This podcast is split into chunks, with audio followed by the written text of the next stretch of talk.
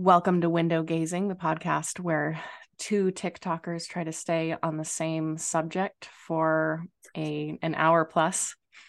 Um, today I wanted to talk to you about relationships. Okay. And, um, one of the reasons I would love to talk to you about relationships is because it seems to be an area of your life that um, you're not very interested in uh, which tells me that like there's not a lot of turmoil there for you. There's not a lot to solve there for you.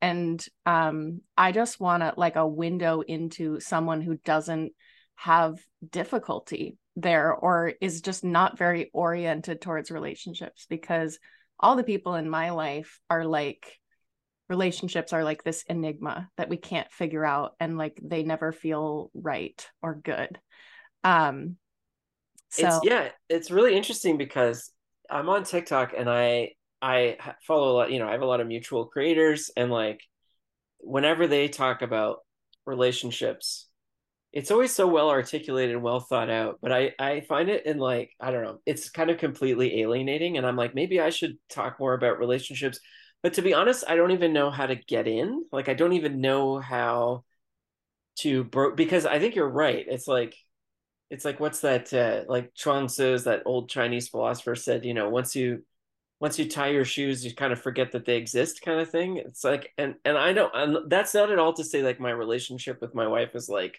peaches and cream. It totally we have issues. There's like i think part of it is like a mixture of the fact that it is not something that i think about on my own um, and maybe that's actually a fault not not a not a bonus um, so that's one thing. And the other thing is like sometimes I I worry that if I go too far into that on TikTok, then I'm like showing too much of my dirty laundry on there, you know. And, and that's not like to hint that there's like trouble in paradise or anything, but it's just like you know, I'm very sensitive about um, because I know my wife will end up. She watches all my TikToks. Um, she doesn't, which is so sweet, by the way. Yeah, yeah. She, she does it in batches though, right? So she'll yeah. she'll not watch for like a month and then she'll like binge watch all of them and then I'll have to talk with her for like 2 days over things you, she agrees or disagrees with. So can you imagine liking someone so much that you spend all your time like you live in a house with them, you have kids with them and then they've made extra content that you also get to consume and like consuming that content and then engaging in them in a conversation with them for two days about what they've created like that is love. Like yeah. that i love that. Well sometimes she gets upset because she's like you're so interesting on tiktok and and we don't you're you not know, interesting to... in our regular lives. What's yeah, going on? you don't want to talk about that stuff. So and that is like a factor. Um and it's like that's always been like a, a thing in our relationship is that i you know the novelty of my relationships outside of my family means that i tend to be a little more you know i'm willing to discuss this or that. Whereas like when you have a life partner a lot of i would say like 75 to 90% of what you talk about is like logistics. Like it's what your conversations and you can have you can joke about them and have fun with them and like get it and it but that's like a lot of talk and relationships is just like what how do we organize our lives properly? So that's a sad fact but yeah yeah, they that's essentially how I see you as someone who has already tied their shoes. Um, and a lot of the relationship discourse on TikTok is like, how do we tie our shoes? And I think that's why you have a hard time getting into that conversation because you're like, um, I mean, I tied my shoes early on and like I'm not an expert at shoe tying and like I don't have much to say about the process because like I didn't really investigate it very much and um you know we're digging into the theory all kinds of theories and it just makes sense that you wouldn't be very oriented towards that stuff because it's something that was not a big issue for you.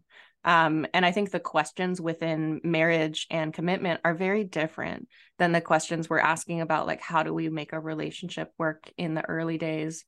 Um the questions are much more about like how do we have lasting commitment to each other while still having our own healthy autonomy. How do we grow as people and support each other's growth? Um, those kind of things. And so i want to start from the standpoint of like insecure relationships and talk about that and like how you see those things um, how i see them. And then i'm going to ask you more about like your stable relationship and reflect it against my relationships that have been pretty um, inconsistent and unstable. I made a list of things that like I see in myself and I see in people who are struggling with relationships, like getting a relationship together and having it feel stable enough to go towards marriage or long-term commitment, which ultimately some it's not some people's goal, which is fine. Um, right. So the things that I see, lack of trust, that's lack of trust in self and lack and lack of trust in other people. Difficulty with intimacy, so can't get close to people. Um, mm. trying to get emotionally unavailable people or unresponsive people to be responsive or available or to be nice to you. Um, limerence, so um, like creating a fantasy world or creating love where there is no love happening. Um, right. Not being able to tell when people are being nice or being mean. So just fundamentally not being able to tell who is being nice to you. Um, enmeshment. So not knowing where my emotions begin and yours end. Um, not knowing what my needs are versus what your needs are, and chronically prioritizing other people over prioritizing self. Um, mm. Taking too much responsibility or not enough. So you'll either see someone who's like, people are just shit and everybody that i that i meet and get into relationship with is just a bitch or whatever right? There's that side of it or everybody's toxic.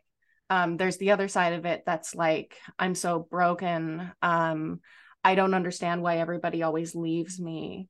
Um, what is so wrong with me that nobody ever treats me right?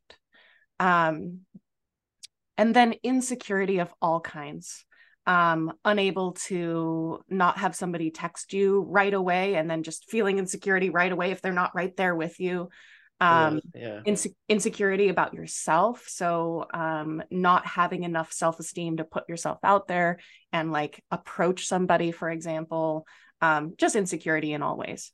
Um and then the loss of self not knowing what i want not knowing how i feel not knowing who i like not knowing what's going on with me um all of these things that i just described are orbiting around trauma. So they are the loss of authenticity um, and all its forms, um, and then the loss of sort of like unconditional love or being loved properly. And um, this is why we don't know what we feel because we had to give up what we felt in order to be um, loved and taken care of, um, thinking that we had to earn love, being confused about who's actually being loving and who's not being loving because the people who were supposed to love us didn't actually give love and they said that they were. Um so all of these issues are literally just look back and and you'll find trauma if you're having relationship difficulties if you're not able to find a stable attachment one of these things is in play um yeah. this was super confusing to me because what I was told is you had a really stable childhood, a really happy childhood.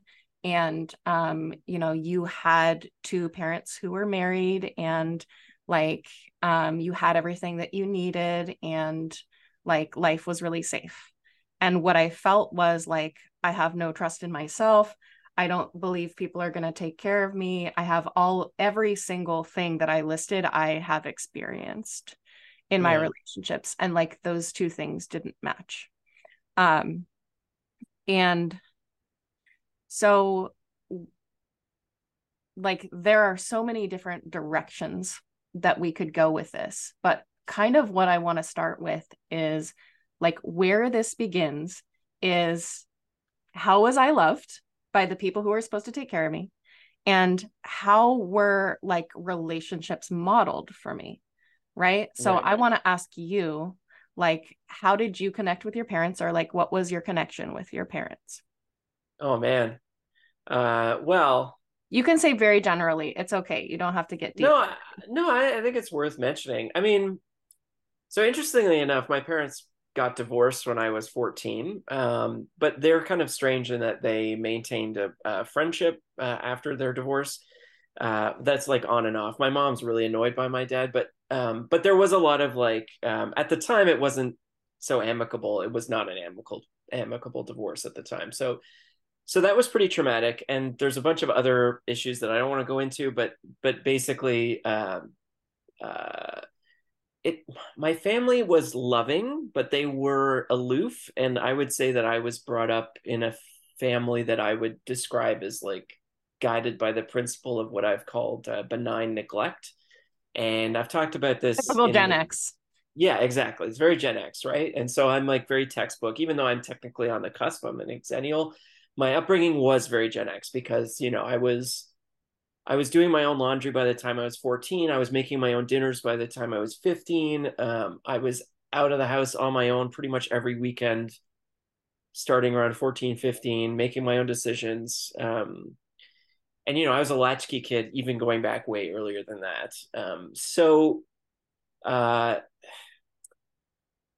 so yeah, so so there is some. I have some adult issues that have come out of that, but strangely enough, I've never thought about them in the context of my relationships, except for the fact that there are some things in a relationship that um I actively avoid and maybe it's not always for the best in the healthiest way but like one thing is i I'm i really actively avoid like i don't have shouting fights with my partner because i get really really triggered by those and i can't.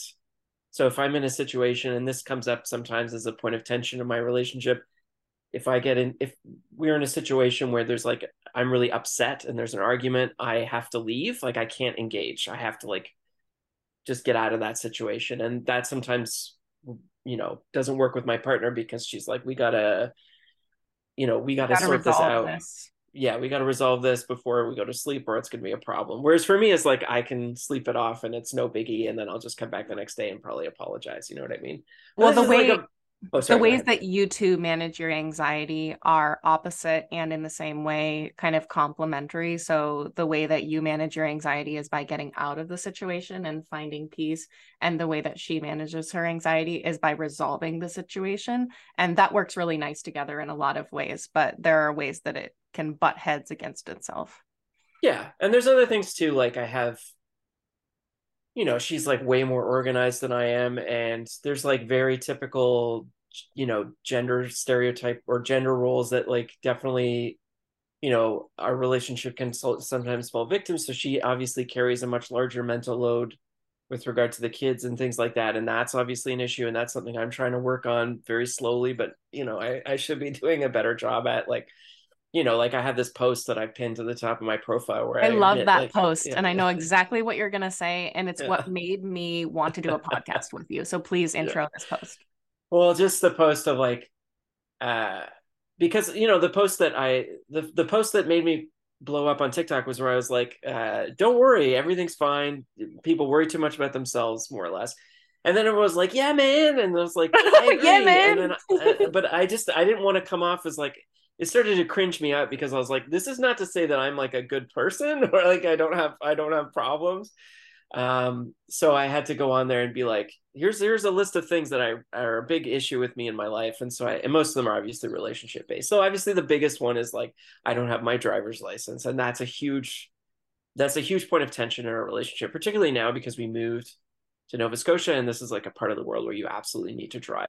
And if you don't, it makes life difficult. So um, and that's just like the tip there's like other things too. So um, there are many things where um, she absolutely has too much of the mental load. There's areas that since we've moved i've regressed on a lot where i used to be like more proactive about you know things like groceries and things like uh, cleaning the house on the regular. I still do those things but it's like the volume of which I do them is less because of the nature of where the grocery stores are located. And it's, it's, all this is all boring relationship shit, but it's like it's kind of what matters, especially after you've been married to someone for I, that long. Anyway, I want to bring it back to like how did you fundamentally connect to your parents? And what you said is I was kind of ignored and it was sort of the status quo do yeah. you have more nuance with that like are you like well i feel like my dad kind of ignored me or like did you have a parent that you felt more connected to uh, Um, I guess my dad. My oh. mom watches this. So I'm sorry, mom. I mean, uh, just because my well, my, I was my dad was sort of into my life, or in my life longer, and and he um he shares my uh he also suffered from the same so my dad and I have a lot more in common in terms of our personalities. Like he he also has anxiety. He's also very conflict averse. Um, whereas my mom was like a big, you know, uh, she's a big temperamental personality. So she, I didn't always feel super close to my mom that way. I felt a lot of. It was difficult for me to be in a situation of genuine warmth. And there's other reasons that involved that I don't want to get into, but but yeah, it's just just that was a much trickier relationship, and still to this day, there's there's a lot of trickiness there. And it's not like I'm really co- cozy close with my dad, but my dad was just generally more approachable, and we had a lot of the same. You know, he was really influential on me when I was a kid in terms of like what I wanted to study and what I was interested in, and uh, fully supporting my like curiosity and things like that. But um, I don't you know this is weird to get into on this but it's like i when people talk about like their relationship with their parents like my dad was this huge person in my life or my mom was this like center of my life i don't know what that's like.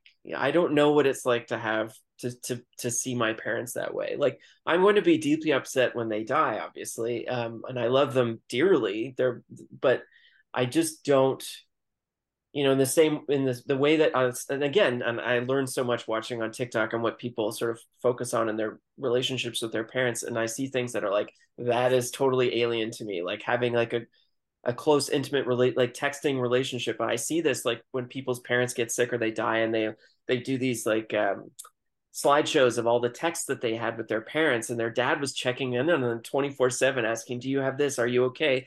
Mm-hmm. like let's go see this movie and i was like that that is like that is a completely alien experience to me. Like i i talk to my dad on the phone maybe once every three weeks and i talk to my mom on the phone maybe once every two months and it's a very cordial nice conversation but it's mostly to check in that my dad's okay because he's getting old and it's you know for my mom it's just to like basically t- touch base and see how you're doing so all of that is to say my parents have never loomed large. And I wish I could draw this really articulate through line between that relationship and the current relationship I have with my partner.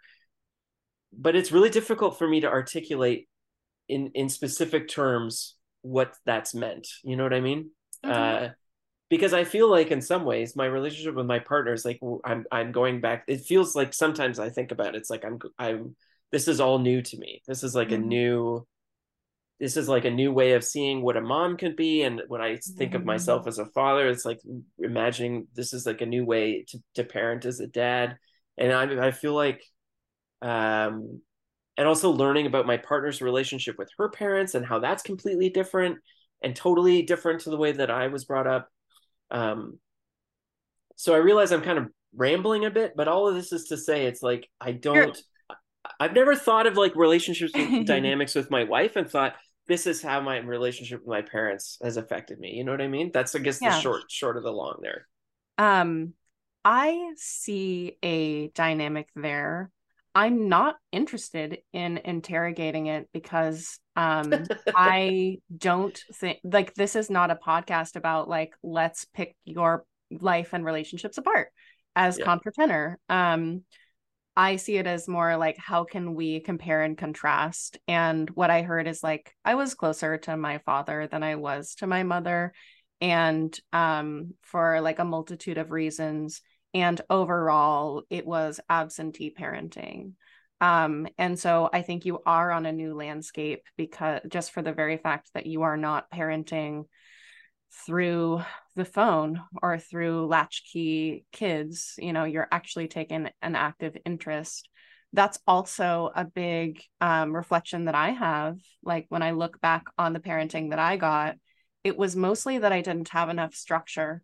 It was mostly that my mom was too much of a friend and not enough of a protector so i didn't really feel safe and this is from very very beginning like i'm in a crib i'm i can't even speak yet i don't feel safe Um, and it was partly because I was born to a mother who was 20 years old or something. She was like 22. She was unprepared for the world. She had no money. She had no partner.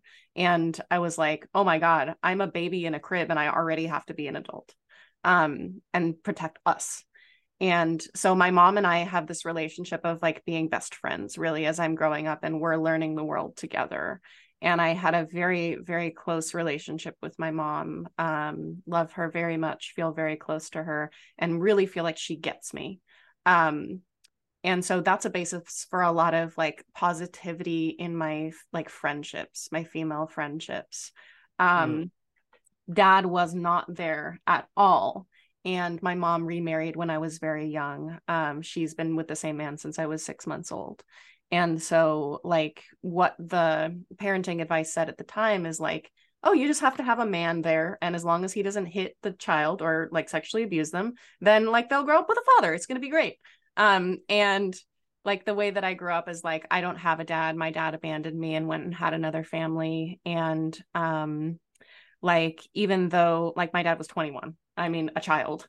And um my dad like made efforts in the like later years of like really trying to give me love but didn't know how to do it didn't feel an emotional connection to me. So like it's very strange to spend time with my dad because like if he kisses me on the lips it feels like some man is kissing me on the lips right? It doesn't mm-hmm. feel like a father relationship. Um so it's like a really strange strained interaction and I believe that's sort of the basis for most of my insecurity in my sort of like male relationships is that like I just had the experience of like, oh, people just aren't there for me. And um, when you're a child, you will always internalize that as something wrong with you because the alternative is to believe that your caregiver is unsafe, which is a really, it's not a very good survival tactic to believe that your caregiver is incompetent. So you would rather believe that there's something wrong with you that they've they've given up on you. Mm-hmm. um so um my overall experience is like i have a really strong relationship with my mom but i never feel safe. So i had to grow up really quickly. Um i think you also had to grow up really quickly. And when i watch like there's that movie parenthood from 1988 um with Steve Martin and a lot of like movie. yeah I watched it recently and I was like oh my god this is the problem with Gen X. This is boomers raising Gen X and like what they thought they were having problems with and what they were the damage that they were really doing. Like there's a kid in it who clearly has autism and they're like no Jimmy we're not going to take you to the the like special school. We're going to make you go to regular school. You're okay. Like yeah it's yeah. just like Mrs. Buckman, I'm in love with your daughter. That's I love yes. that Keanu Reeves character. Yeah. Um, and at the like, I've been watching a lot of movies from the 80s for whatever reason, and for some reason, there is this um obsession with adultifying children like they loved to give children cigarettes and like make them say adult lines and like do adult things and like have you know have the six year old character call her mom susan or whatever and like let's go susan. You know like it's very um you know objectifying children as adults. And... well think about one of the biggest movies of the 1980s was big which is literally a child in an adult body who has like sex with an adult. Like it's crazy that's the, the crazy. i gotta watch movie. that. I yeah. gotta watch that. And like that is the cultural background and context in which you were born into. I was born at, at 91, so I was yeah. technically out of the out of the um 80s, but um you know, and so like my mom also had the same view of things as like okay, as long as we don't hit our kids, as long as we're like kind of there for them, like they'll grow up great. And a lot of generational trauma got passed on um so interesting. My mom is afraid of angry people in a similar way that you're afraid of angry people. And i didn't get afraid of angry people but i got a- no ability to be angry no ability to deal with anger. So like that trauma was given to me by my grandfather who i barely knew right? Because my mom had patterns that she had to grow up with and then she couldn't teach me normal emotions around anger Um, and so, like, for anybody who's experiencing trauma and they're like, where the heck did this come from? Like, it could have come from people you don't even know. It's crazy how this stuff is passed on. Um, so, there is this like attachment piece that we just talked about that can cause all kinds of problems. And then there is like, what was modeled for me? Um, mm-hmm. so what was modeled for me is number one, um, people will leave you, right? My dad left my mom pregnant, um, and went and had another family. Um, and like ultimately he didn't even want to have me. He was like, you should definitely get an abortion. My mom was like, no. So that that was a problem to start with. I'm like, mom, you probably like probably not a good idea to have a baby with somebody who doesn't want to have one. Um, but now I'm here and like I'm learning a lot and I'm teaching other people. Anyway, um, but there's also like um my mom married someone who like wasn't doing their fair share and she was always frustrated and stifled and i saw that she had to throw herself away to make the relationship work. And so what i saw is like oh okay people who stay together a long time are completely unhappy. And that's the only way that i understand like long-term marriage. And mm. that's where i sit today is like I kind of believe that anybody who commits to another person is inherently unhappy because clearly they're going to want different stuff. Clearly they're going to um, change into somebody else. And how do you like continue to choose the same person over time and like still want them and not come to this place where you're like, okay, well, I've kind of gotten everything that I wanted out of this relationship. Like I and there's a there's like a fundamental difference in the way that i think i orient towards relationships which is like to look for personal development and to look mm-hmm. for curiosity and newness and like big energy. And i don't think that long-term commitment is really about that. Like i think it's more about commitment and stuff. Do you have like a sense of any of that? I know i've like totally taken over the microphone. No no no no. I mean you just got me thinking because um, I think one of the, I mean, just to backtrack a bit, I think one of the things that, because I was thinking, well, why, why? Because you're thinking so intensely about your family dynamic in really in, in terms of like your adult relationships, and I, I'm wondering like because if I think about the landscape of my friends, my contemporaries, we're all sort of in our early 40s, and most of my friends are married, they have kids, um, and these marriages are still going, and they're pretty pretty good, healthy relationships, which is really strange because most of us are the products of failed failed marriages, right? So interesting. And so I had this theory, uh, and I may or may not have just come up with this theory in the last two minutes while you were talking, but I I wonder I wonder if in our case, so one of the great things that I had that made basically I think saved my childhood in some ways, or at least saved my mental health growing up, is that I think what a lot of us had is we had these really um, thriving friend friend networks, right? And I think so. One of the things about being latchkey kids and being sort of the products of benign neglect is that we were able to spend a lot of time with our friends. Like there was no question on the weekend if I wanted to visit my friends and hang out with them on Friday night and sleep over and then come back on Sunday afternoon, which absolutely did happen on the regular that would be fine. If I wanted to go to my friend's house after school and stay there and eat over their place and come back at eight o'clock, as long as my homework was done, there was no question, right? And so I think as part of that, a lot of us had these really, really healthy friend networks. And so in some ways, our mutual friendships became kind of like surrogate families.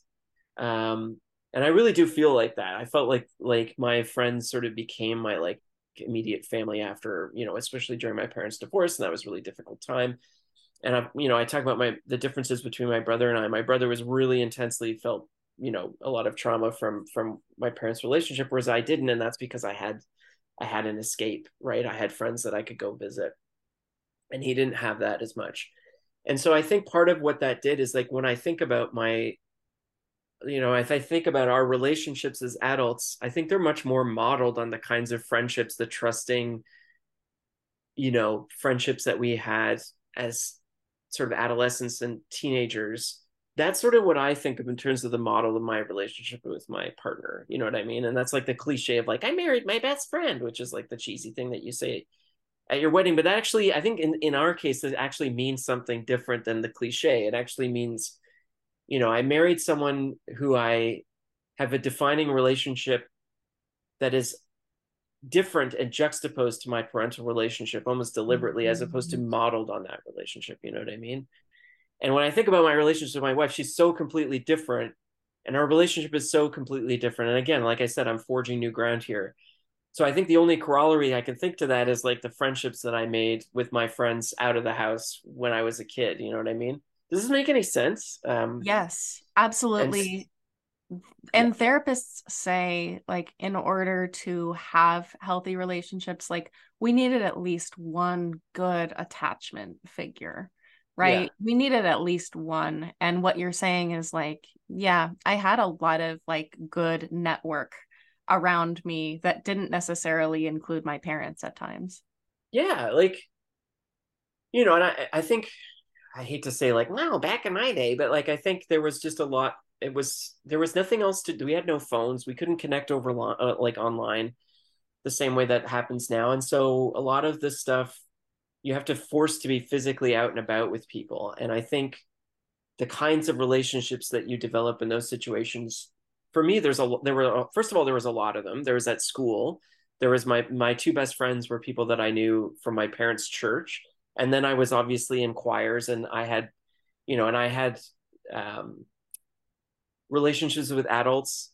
in that situation that were also kind of healthy and good in some way like i was sort of shepherded i had these incredibly good mentors mm. like weirdly I, none of my teachers i respect like when people talk about this teacher meant the most to me i didn't have any of those but i had choir directors who i still mm. consider who shaped my life and who i am as an adult person today and so it's this like maybe that's partly why I'm all in this like it takes a village to raise a child kick on on TikTok is because that was kind of my experience. My parents kind of just tapped out and they had their own issues to deal with and there was no way that I was going to limit my universe of relationships to my house even mm-hmm. from an early age and I'm talking as early as like 11 or 12. One of the um, things even that before I, then there was a lot of problems with the 80s but one thing that I see as a good thing um, is that children had some autonomy and yeah. children have almost no autonomy anymore and we will get to see what that turns into. I'm sure there's something unbalanced about that. Um, they say the kids today they have no social skills.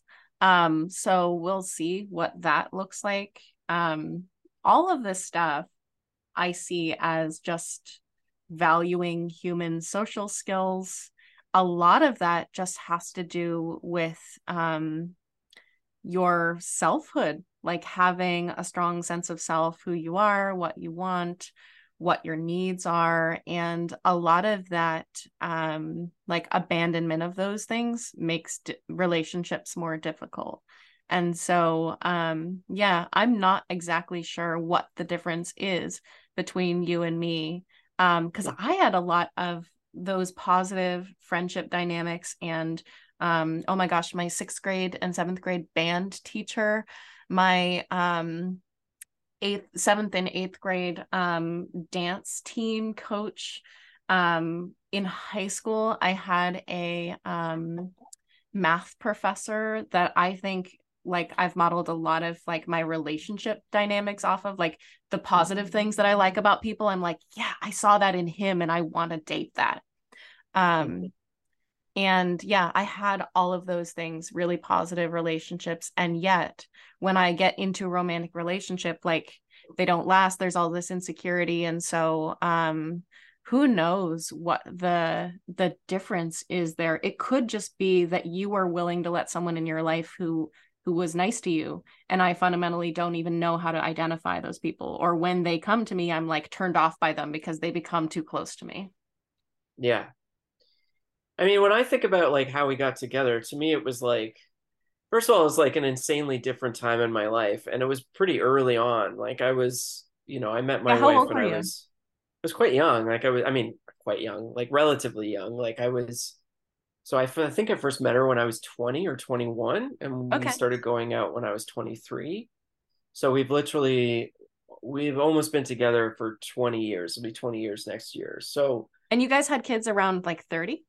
30, yeah, yeah. Okay. So we got married when we were 28 and yeah, and then we had our first kid when I was 30. So um so but I mean I still remember the dynamics of like why I wanted to be with this person and I like again like you know, even in when I was like at that age, no one was talking about trauma. Like none of us were even in therapy yet. We didn't even yeah, have. people were like no... trauma. Traumas for Vietnam War veterans. Exactly. Like so like, little. Yeah. Yeah. So that that even that having that conversation was was not something. But I also feel like I didn't even go through like I didn't even have enough relationship experience to even contemplate how my family dynamic could bear you know could bear uh, an influence on my relationship you know at that point. So but i do remember this like really it, it's weird this like entirely different mode of understanding relationships but i do remember this like crystal clear feeling of like feeling that um there was a sense that i could be myself with my partner you know what i mean in a way that i very rarely am able to be myself around even people that I'm I consider close dear friends of mine. You know what I mean? And to me, like, um, and so and I I you know not to be maudlin, but there is a sense that like the level of intimacy that I had with my partner when I was 23, when we start started going out, is still kind of the same feeling that I have today. You know what I mean? Even though I've been with her for 19 years and we've gone through all sorts of shit together there was that sort of core of like this person um i don't know uh this person is like um is someone that i can wholly open myself up to. That that that sense was very much what i felt you know even 19 years ago. So so i wish i could point to say like this like this my relationship with my parents meant that that i felt a closer connection with her but i just again that it's like it's like it's like trying to you know translate swahili into egyptian i can't do it you know what i mean? It's like yes. um it's just it, it didn't it didn't make any sense to me. But there's like there's dynamics in our relationship where ironically enough i don't see anything wrong with my partner but i can see elements of my parents starting to crop up in myself. And that's the element of my parental relationship that i feel is now starting to bear weight on my current relationship with my my wife which is like things that my dad has done as he gotten older that I'm really nervous about falling into, like, you know, um, being such a creature of habit. And this is the thing with my dad is like um, being such a creature of habit that you get nervous to do anything different. Um, you know, uh, not taking care of myself properly, all that sort of thing. But you know, mm-hmm. that's that's wildly different than like it does it doesn't really play into the dynamic of the relationships that I have with my partner at the moment.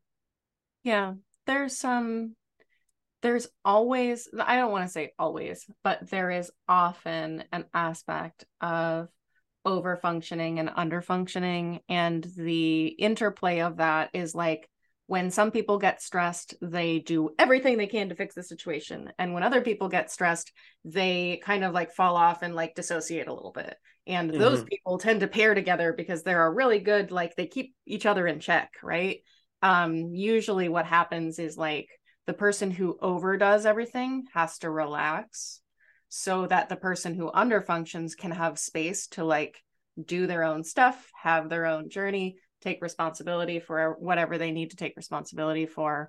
And yeah i'm definitely uh, the underfunctioner in our relationship it's that's usually the man. true. i i don't know why. I don't know if that's like a societal thing.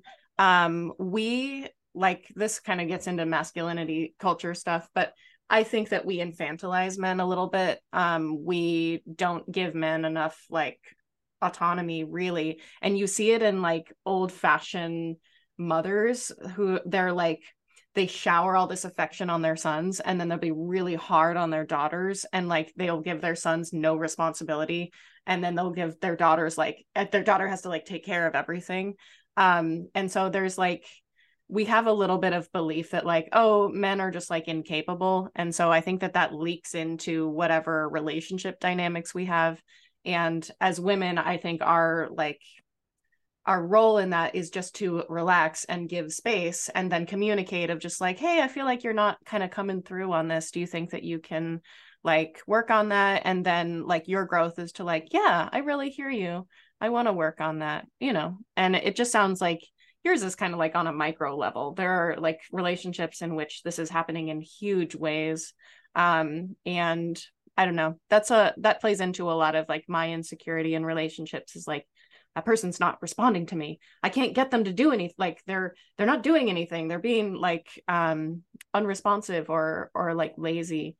And um this just doesn't just show up romantically for me. Like it shows up in friendships etc um and it it always depends on the person. Um but fundamentally like i'm always anxious that people are not going to come through for me that i have to control way more than i actually need to. Like i have a hard time giving people space to be themselves. And um yeah it's tough because the way that i've dealt with that a lot of my life is to pretend like I don't care. So to just like, oh, it's fine. I don't care about anybody. I don't, I don't care about this relationship, like whatever. Um, and that's not true either. Um, and so when I come in and I say, well, actually, I do care, right? I do want to have intimacy, then that anxiety comes up again. And I'm like, no, but now I have to control what they do because I do care. And now it's like, um, there's a reason that it feels so threatening um, mm-hmm. because it kind of comes from that place of complete powerlessness of a child of like i'm being abandoned and i'm i'm powerless over it. And um, i heard a very articulate therapist say one time if you want to know if you're acting out in trauma just check in with how small you feel. Do you feel like a child like a powerless child in this situation? Um, it's probably coming from a childhood influence. Yeah.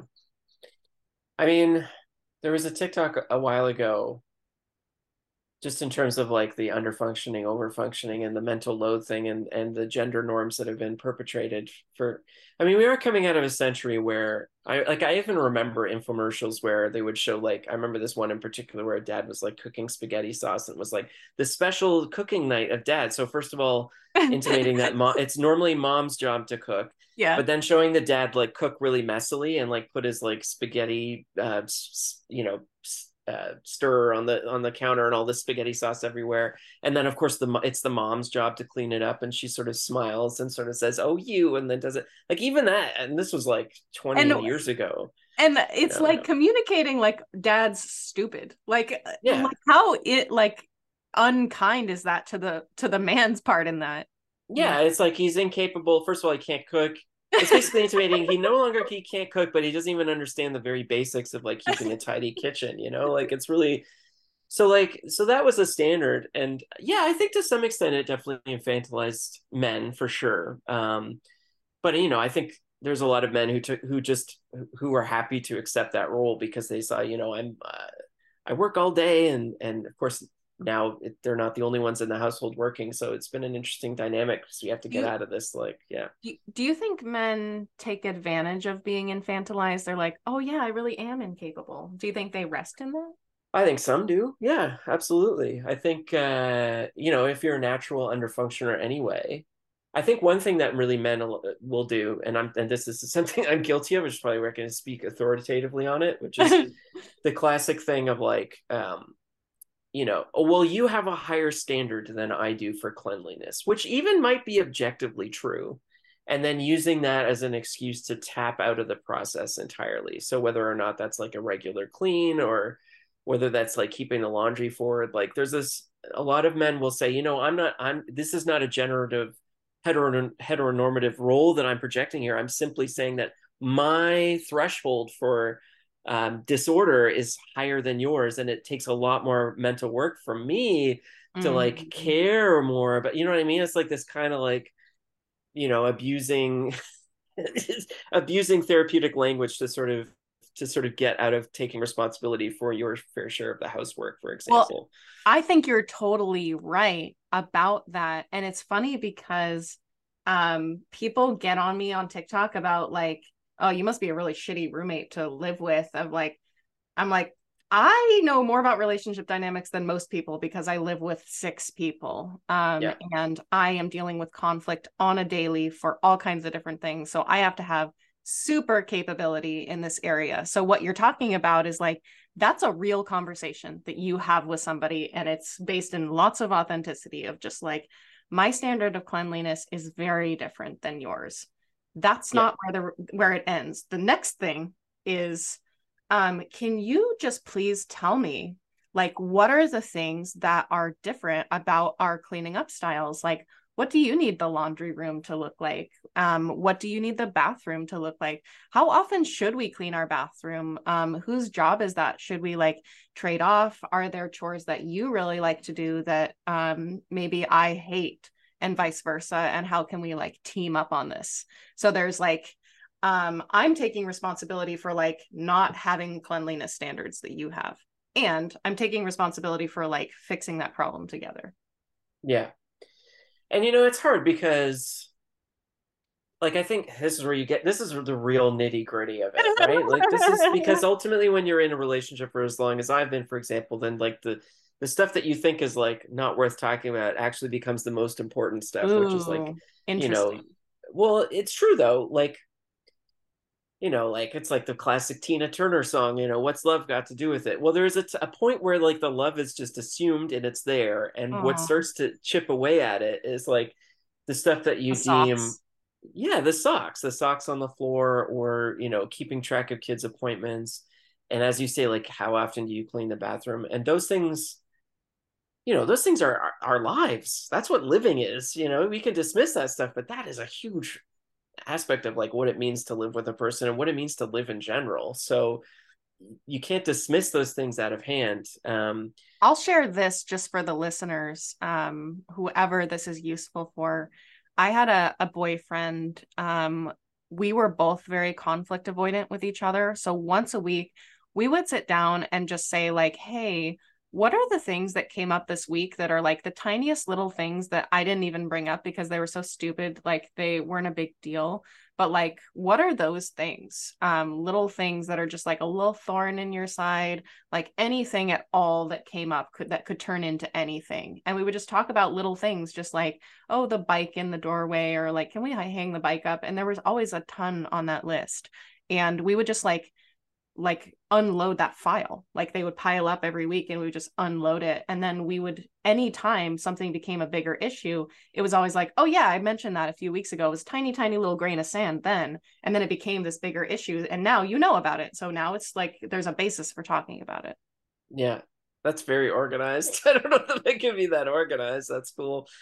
But I mean, the, the, what what I was going to actually mention, speaking of like or being organized, is like sometimes I think the way that you know um, and I think it's true. Like I don't want to say all men, but some men, maybe I'm in this category as well. But um, I think appreciate having like systems. You know what I mean? Like we're very much like show me a list of like if I know, for example, we agree to a system where the bathroom must be cleaned, say every Friday or something like that, or by every Monday of the week or something and um, you know we agree that the way that laundry is going to be done we're going to do at least a load a day right? One load a day which if you're in a house with like you know two adults and two kids that's actually that's realistic um, at least in my house it, it seems to be um, and then like you know you can and then you just have a you have a system set up and then there's like a conversation you have to say you know i feel like i would be more comfortable in that rubric but like that is like takes a lot of work to not only set up but you there has to be buy-in and that's the problem mm-hmm. is like mm-hmm. it's very much for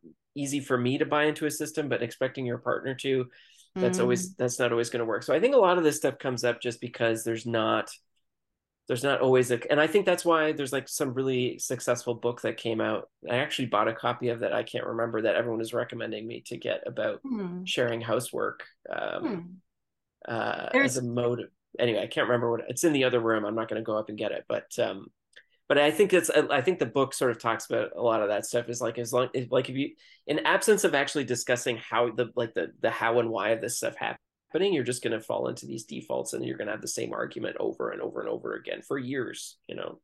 Yeah, there is a lot of intentionality and planning that has to go into having like a functional cohabitation with someone and i don't think we talk about that we have kind of like so we talked about lazy um, deism and lazy materialism i would call this um, lazy independence or lazy autonomy. So just defaulting to independence at all costs and not putting any thought into how do I collaborate with my community? Um, yeah. And we've really set up our society in which everybody can just make their own individual decisions and have financial autonomy and just like fuck everybody else. I'm just in competition with everybody else now. Terrible way to organize a society, uh, waste of resources, waste of money. Like exhausting, just like all kinds of problems with that. And so when you try to cohabitate with someone, you're running into that lazy autonomy problem is like there's no intentionality put into this actual um system of like our life and it's it's a lot like running a business. Um there's a lot of like organization to it that's really healthy and um has nothing to do with capitalism. It just has to do with like organizational skills. And i'm really arranging that for myself um mentally. Like i have a lot of cognitive dissonance against like spreadsheets and business plans and like taxes and all kinds of bullshit that has to do with capitalism um on the other side of that there's like a very good part of making plans making lists having um schedules that's like a healthy part of life and useful yeah. for anything that you're creating. Um, that's why we call these intentional communities. It takes a ton of intentional um, intentionality to create community. So like i live with a bunch of people and if we just did lazy autonomy in one to two weeks um, we would just all be roommates that were angry at each other because they were making noise we um, intentionally have dinner together. We intentionally watch movies together. We intentionally spend time and become emotionally vulnerable with each other, not because it is easy or what we necessarily want to do at that moment. It's because we are trying to create community.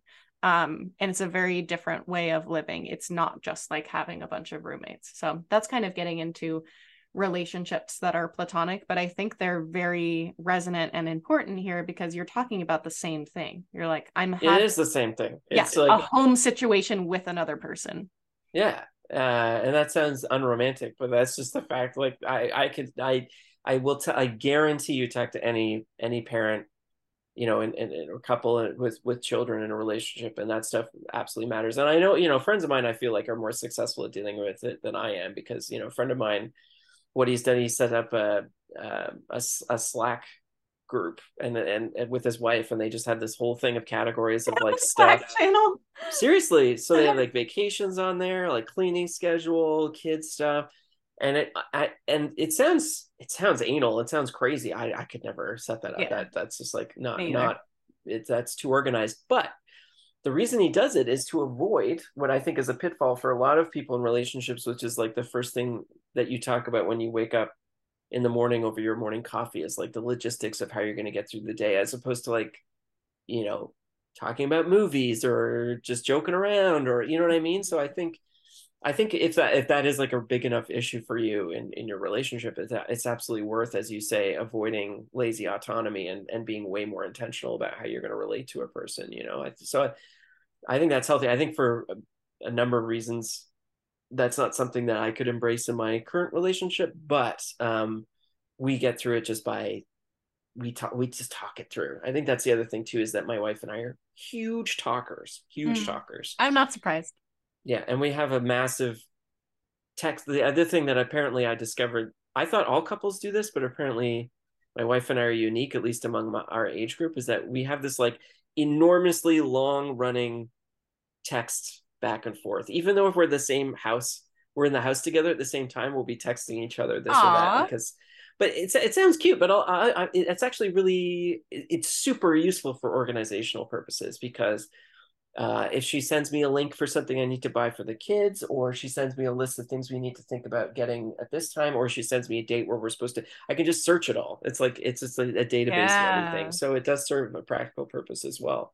Uh, but yeah, there's also like, like it's also like mixed in with like stuff she she finds links on Twitter that are interesting and and vice versa um, or you know articles that she thinks are interesting or whatever so um, so I think something like that where you, there's just like a repository or something concrete um, you know so that you, you you not one person is constantly carrying around this mental load um, is is important. And I think in absence of that you will you're absolutely going to run into trouble really early on because yeah there's a lot man. It's like yeah it's like running a ship. It's crazy. It's crazy. you, well you reminded me of something that is that i see in stable relationships like an aspect of stable relationships that i don't see in insecure or unstable relationships which is there is a basis of um admiration for the other person. Admiration is not quite the right word. It also mm. is an A word. Um, there's five A's of relationships by um, an author that I really like. It's one of the A's, um, but it's like admiration. It's basically an unconditional respect and um, seeing the person in a positive light and you lean on that during the times that you're having difficulty with that person that you're frustrated with that person or you're in conflict with that person. And it's unique i think to um uh well you can have it in a platonic way but i see it more in romantic relationships. Um, the way that we interact with someone has so much to do with how we construe them as a person um, do we believe this is a good person with positive intentions? Do we like this person? Um, mm-hmm. and then whatever they do, we're going to construe as a part of who they are. And the same thing happens when we hate somebody, when we construe somebody very negatively. We think we think they're a dishonest person or they're manipulative, etc. Whatever they do, we're going to attribute that to the perceived negativity or positivity that we have about them. Um, and that can come in when you stay in a relationship with someone who you don't construe very positively. And I only see insecure people do this stay in relationships with people who they have a lot of negativity about internally. Like they think this yeah. person is kind of a liar or kind of a manipulator or kind of a mean person in general. So when they don't answer a text, they're going to go, This person is being intentionally negative or intentionally mean to me by not answering this text. And juxtapose that with someone that you construe very positively. Oh they didn't answer the text. They must be busy. Oh they meant to get back to me and they just didn't get back to me. Um and you really lean on those positive views of other people when you're in conflict or when you're trying to work with someone because if they fall through you can fall back on like oh well i still believe that they had the best intentions in mind and so i can still feel safe with them. Does that make sense? Yeah. Yeah absolutely like i yeah i mean i i, I don't know how you could be with someone you did not respect you know what i mean? And i know that there well, are relationships yeah that's also like whatever is inside of you that is the magic stuff that made you be able to connect with another human being because that has not been my pattern. Um as recently as like 18 months ago i was in a relationship with someone who i construed very negatively and saw a lot of negative qualities in. And whenever they wouldn't come through to me uh, come through for me i would be like well this is just a bad person right? And i continued to be in a relationship with them.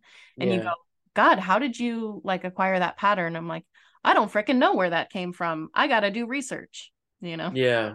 I mean, I think, I mean, based on terms of people I've known, you know, sometimes it's, it's, it's, it's not, it's not even necessarily because it's like a pattern. It's because sometimes you start a relationship with someone and, um, things go really well and then something changes and then the dynamic changes and then it's very difficult because you've invested a lot of time and belief and you know I, we live in a society now where it's like you know if you go on reddit and it's like you ask any relationship advice they're like divorce immediately get out of yeah. that relationship and um but but the corollary of that is i think there's still a lot of people who do suffer from you know sunk cost fallacy not to be crass about it but you know you've been with someone for two years and they clearly deteriorated in terms of like your view of them and your respect for them but there's a sense that i've been with this person this long um, i owe it to them to to see if i can like redeem this somehow. So i well, i think yeah, i think people just need to be kinder to themselves in these situations. Yes absolutely. Um, i also think that the fundamental difference between um, you and me or like somebody who's more stable in relationships and someone who's more insecure is the lack of self trust, the lack of self esteem to say, um, I will find someone who is out there for me, who will be kind to me, and I don't need to stay in this situation that's bad for me. If you have a lot of insecurity, you'll stay in that situation a lot longer because you'll believe that there's nothing better for you out there. Um, yeah. There's also um, like this ignoring the red flags early on. So, like that particular partner, I saw all the red flags. Maybe I didn't know them intimately yet, and I got to know exactly what they were and what they were about. Um, but I saw them early on, and I did that limerence thing, which is you create love where there is no love. You create a fantasy where there is no love, because fundamentally, when you were growing up, you um, needed to create love where there was none because you were not you weren't being properly loved. And you lean yeah. on that throughout your life. You project love onto people that are not doing it because you really want to feel love in that moment. Um, but it's a fantasy land and that fantasy land has gotten me in trouble a lot. And so a lot of the work that i'm doing now is like how do I see this person as a person? How do I not become obsessed with them? How do I like see what they're actually doing in real time versus what I think they're doing and the relationship that I want to exist? Yeah. The red flags thing is really interesting because that was obviously not a thing that existed. Um, I mean, there you you know, uh, you mean the the concept of red flags? Yeah, just like, yeah. but I, I'm, but it's fascinating to me because I'm really, you know, and again, it's like I hate this because it's like a little halo goes over your head, like I'm so good, but like I am really shocked when I see some of these TikToks and then some of the the ways that like what I'm just like what is wrong with a lot of men? That's like what I feel like what has happened to so many men that, that exhibit certain types of behaviors and it's really depressing to me. I guess that um I think maybe yeah. Like I think it's just men aren't trying very hard and they're kind of like disengaged about relationships. They've been for a long time. Notice like women are like experts on relationships and men are like, I don't know, they seem good. They seem like they're working fine. Like they're not they're not noticing very much.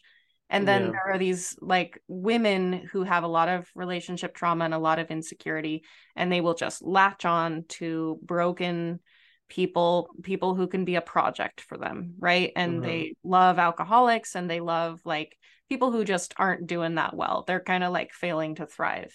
Um yeah. they're like i'm gonna fix this person so that i don't have to look at my own stuff. This is a great project. Like that's what their unconscious is is doing. And then two years later three years later the woman is just like I'm so aggravated, like nobody comes through for me, right? And it's all projection. Like they projected it all onto this person who like wasn't functioning as a person from the very beginning. I think mm-hmm. a lot mm-hmm. of men are in that space and a lot of women are in the space of like really needing love, really needing affirmation and looking for it in all the wrong places. They should be looking for it in themselves rather than getting into relationship. Yeah.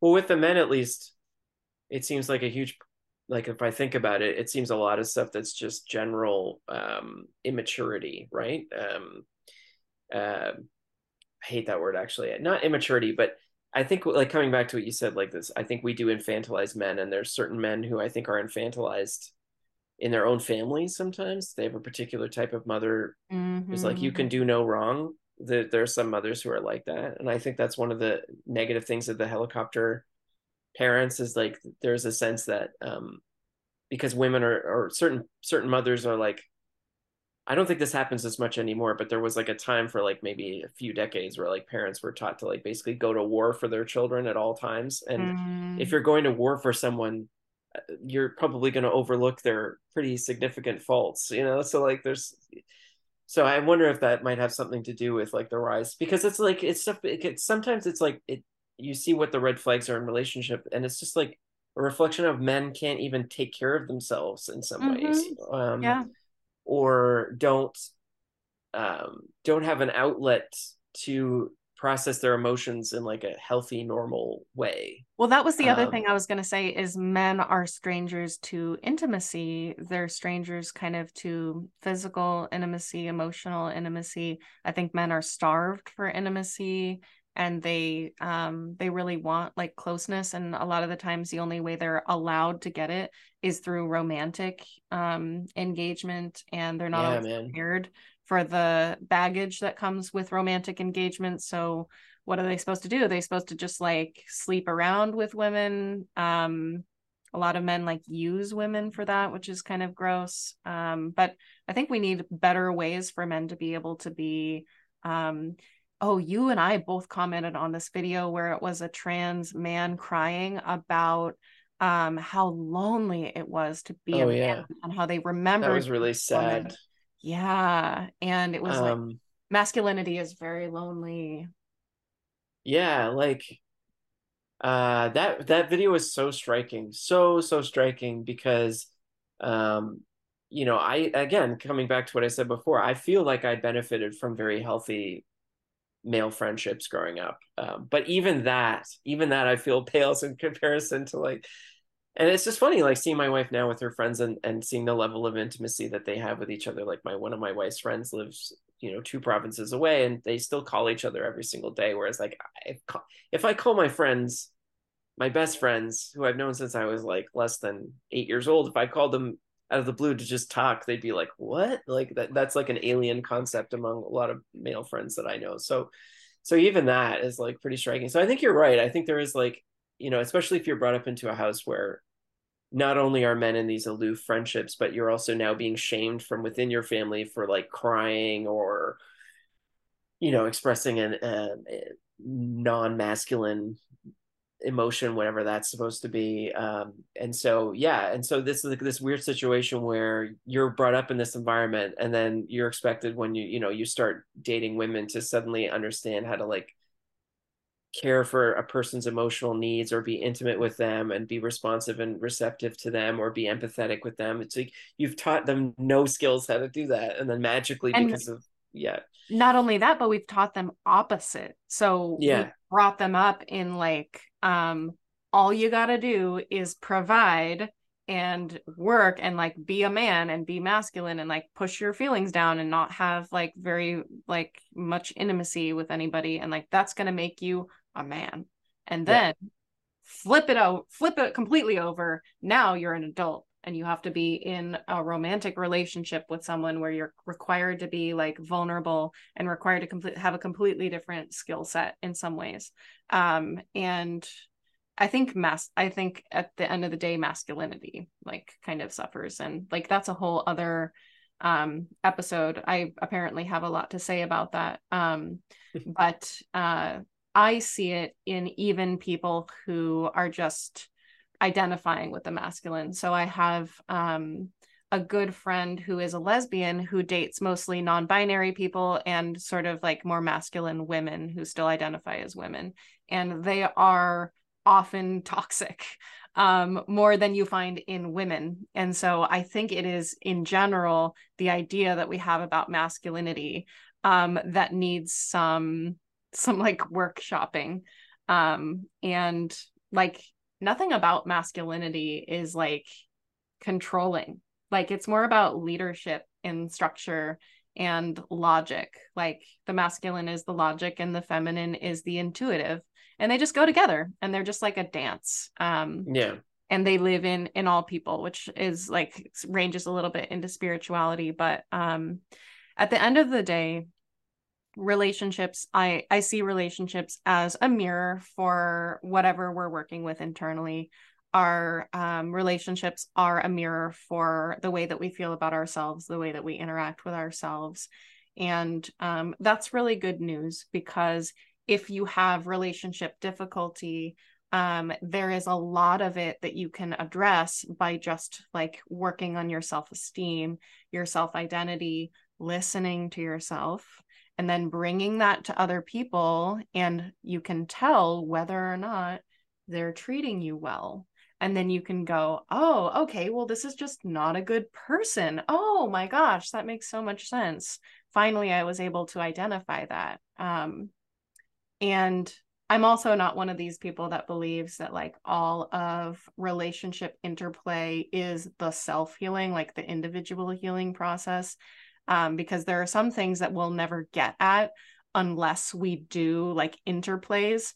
I'm still working on my anxiety with people not responding to me, like I have become such a passive person in my life because I'm so afraid to like reach out to someone and then they never respond and I just have anxiety in my body and like it comes up between you and me like when I email you and you didn't respond to my email and then I'm like, "Hey, did you respond to my email?" and like internally like I feel let down and I'm like, "No, don't put that on him. Like it's not his fault. It's like your fault, right?" But like it's like very insecure right? No i'm a i'm a chronic uh, bad responder on all all so it's it's it's not you it's me. Well, and again like it is just you being a person in the world that has nothing to do with me and then my insecurity is playing off of that right? And so in a way i'm using you to see me right? Mm. how i feel about the world right? Which yeah. is anxious, insecure, not self confident.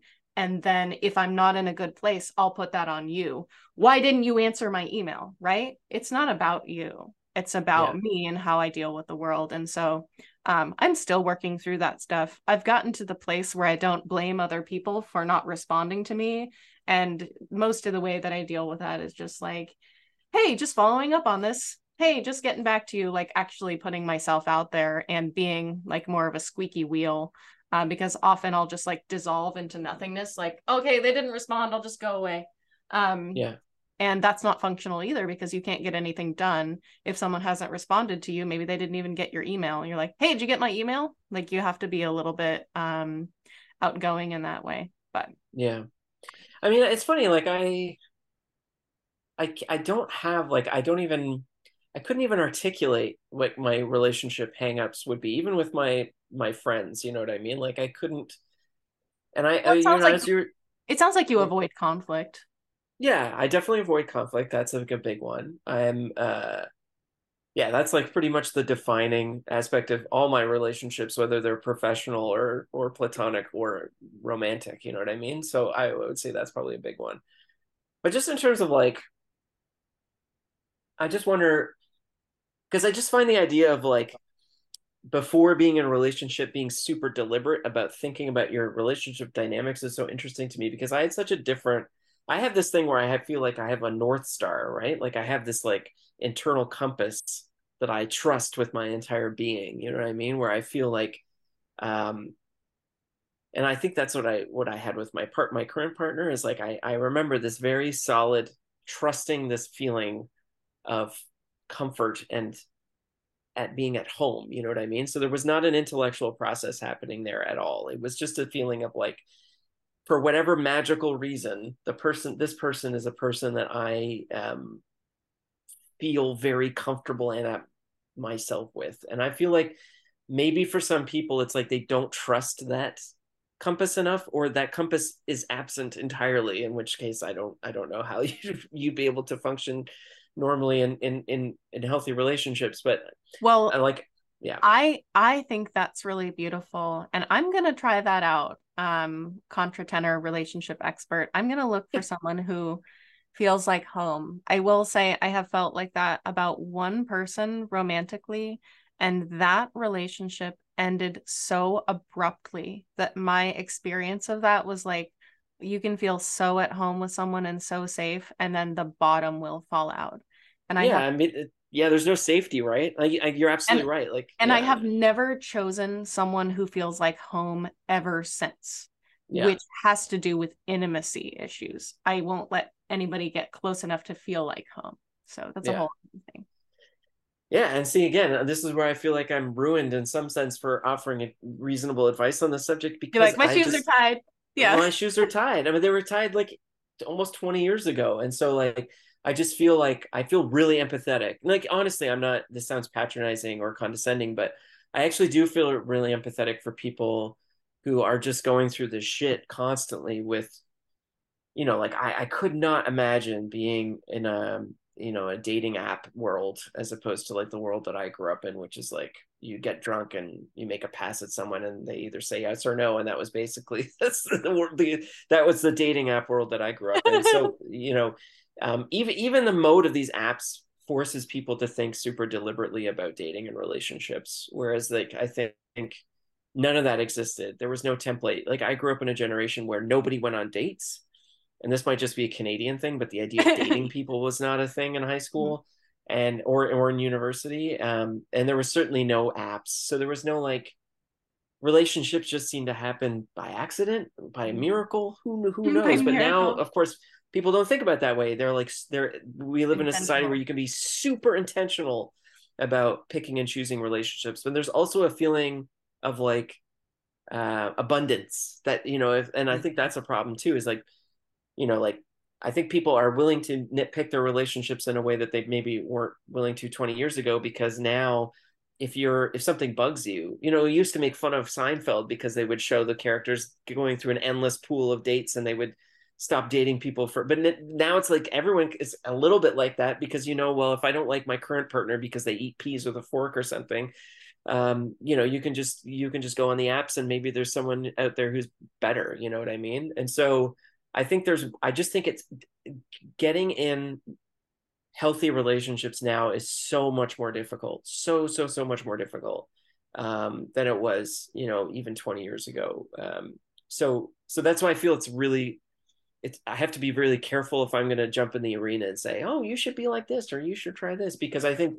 some of the modes of being with i think some people don't even have the opportunities that i had to even know if you felt comfortable with someone you know what i mean before you actually started dating them. So yeah um, absolutely. um, yeah. Yeah some people get into the relation into relationships for the wrong reasons and then just stay with that person for 40 yeah. years because of loyalty um, because there's a feeling that oh well no one else is going to want to go out with me or or i'm know, just supposed to do marriage like i think people literally just live by like this is my religion i'm supposed to stay married you yeah. know and the whole marriage thing is also i mean we're allowed to talk about this. This is about relationships, marriages, relationships.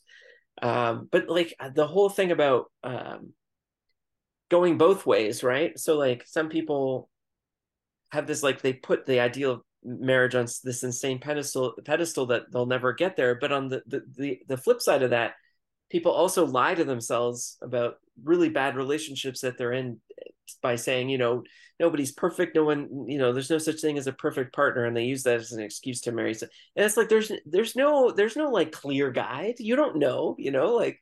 And you're absolutely right. Like as you say, I was lucky in that I was with someone who I felt at home with, but we actually ended up feeling the same way about each other, and we trusted each other. And there was there's a lot of things that went right um, that could have gone south, right? I and think so, in many in many ways you had a Gen X upbringing, um, but you've had a very millennial marriage. And what I yeah. what I hear about millennials is that we have a much lower divorce rate. Um, we actually do pretty well in commitment, believe it or not. So why is that? Right? I want to know what what is it about this generation? I, I think it's our astrology. Oh, okay. I think it's I think it's um Pluto and Pluto and Capricorn. Um, right it's a no it's a very organized energy but um it'll be interesting to see what gen z does because i think they have the combination of like a lot of good identity work has been done like people are allowed to be gay people are allowed to be like whatever relationship orientation they need to be. People don't jump into marriages too quickly. Um there's all kinds of like intentionality of, around relationships. However um gen zers are a little bit more um like I don't know if artistic is the word, but like out like kind of out there where millennials are more like I'm seeking security. I would like to own a home. I would like to have like some commitment and some like long standing stability in my life.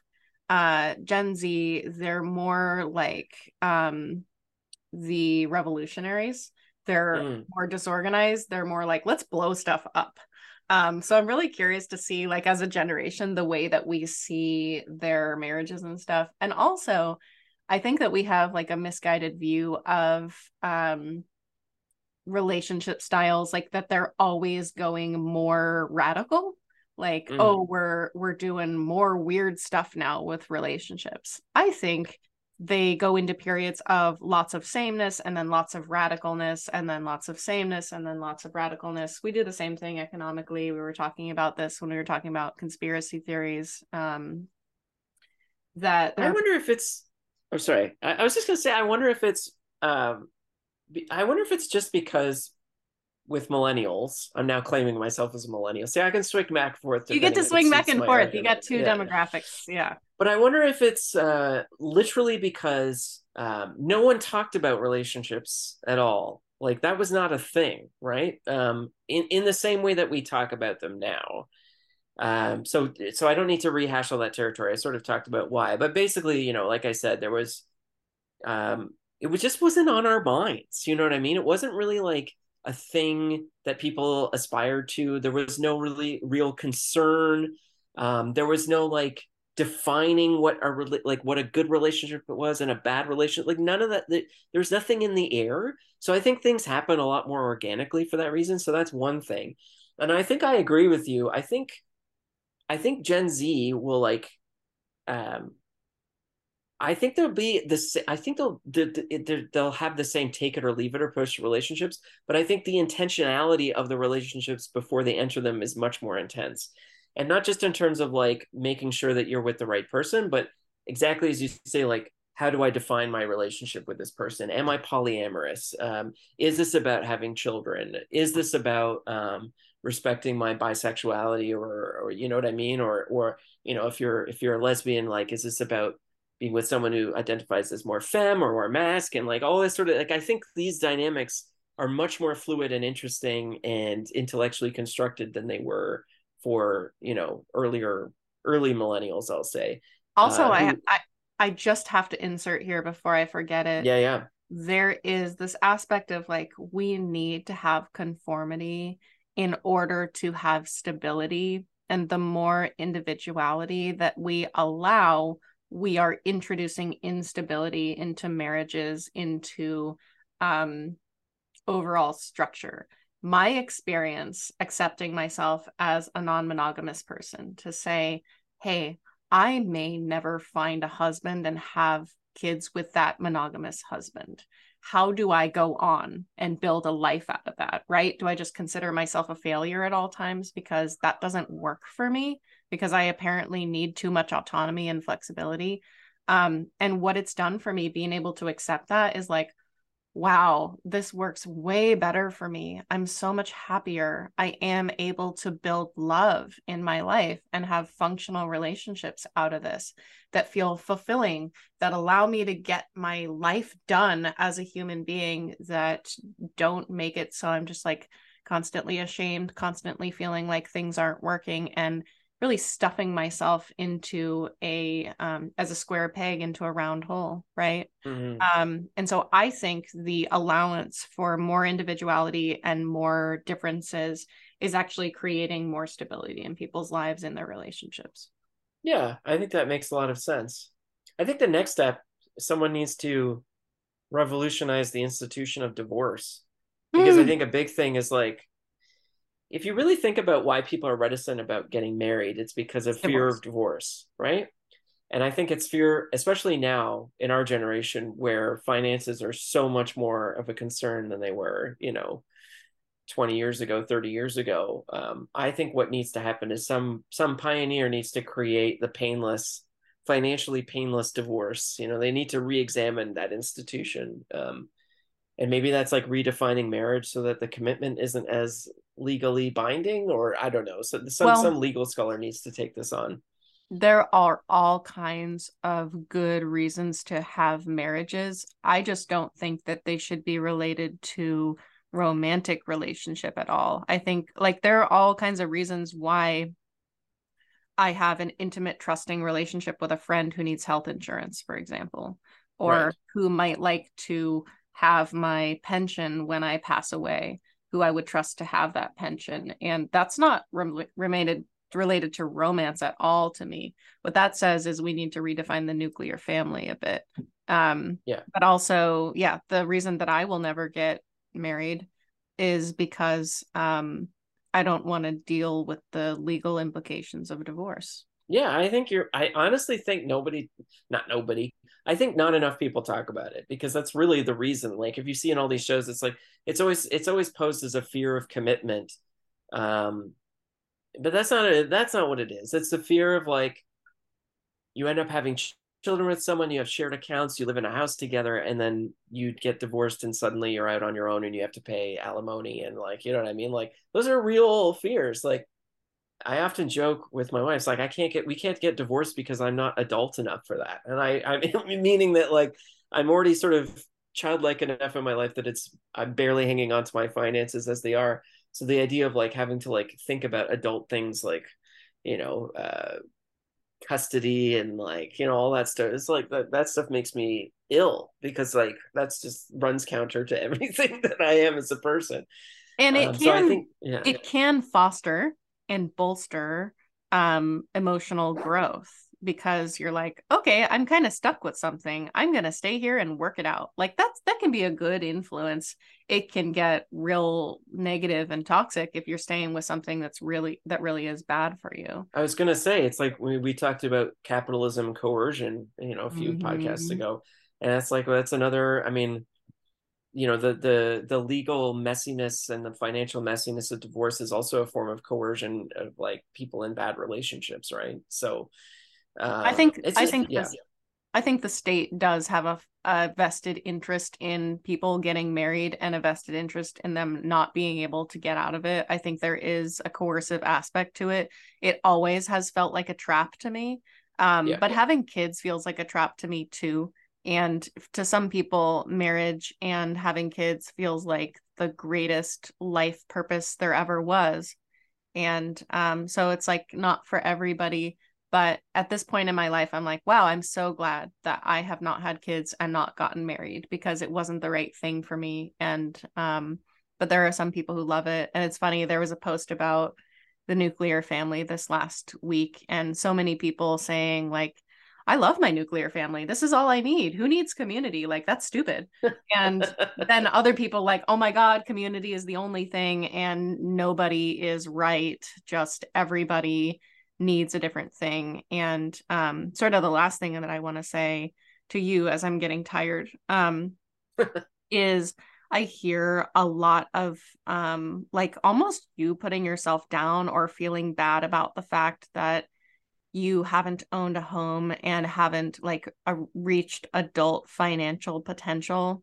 And i just want to say like i think all of that is bullshit and it's based on an old an old fashioned like you have a retirement you have a um you know a house and then you retire from the Ford factory and go on a cruise. And like it's a, just a very boomer way of seeing things um, I also don't think we're very happy in retirement, which is a whole other thing. I think the happiest and longest lived people are people who kind of work their whole lives to some degree in a way that doesn't kill them, but is sustainable. Um, so I just think all that stuff that you're sort of down or you seem down about is kind of bullshit. And it would be like better to say, like, um, this is what has worked best for me. And along the way, I have made very intentional choices about what is more important. Yeah. I wish I could be like that, but then I would be like I would be telling a lie. Uh, because you're right. I mean, at some point I had I don't know if you've ever read The Apprenticeship of Duddy Kravitz, but there's a line in the book where it says, you know, you're you know, to be, to be a man you have to own a piece of land, right? Or to be a full full full adult and I something about that ethos which I don't intellectually agree with, but is clearly like sowed its seed in my psyche somewhere. Um, you know, and it's weird. The, the the interesting thing, I know I know you're tired. I'll just end on this point. The interesting thing is my parents never owned a home ever. My my parents were both clergy, so they had homes. So I don't even know. Maybe that's what it was like, feeling like I needed to to transcend what your transcend my parents and my generation, and and so maybe that's what it is. But that's a topic for another podcast. Yeah, maybe. I don't know. I owned a home and I'm like wanted to get out of it almost immediately, but that happens to me. Like I don't like any commitments, so I'm working on that. Um well, yeah. Yes. So, um if you want to support the podcast, you can find us on Patreon, um Patreon rather. Um Window Gazing podcast. It's also linked in the show notes. I am still working on the Window Gazing podcast website I think eventually we will have merch. uh, also, eventually, we are going to have guests on. And I think after this third episode would be a great time to introduce guests. So we will be talking about that later. I know we already have some um, ideas as far as who is we want to um, invite on. But thank you all for listening, and we will see you next time.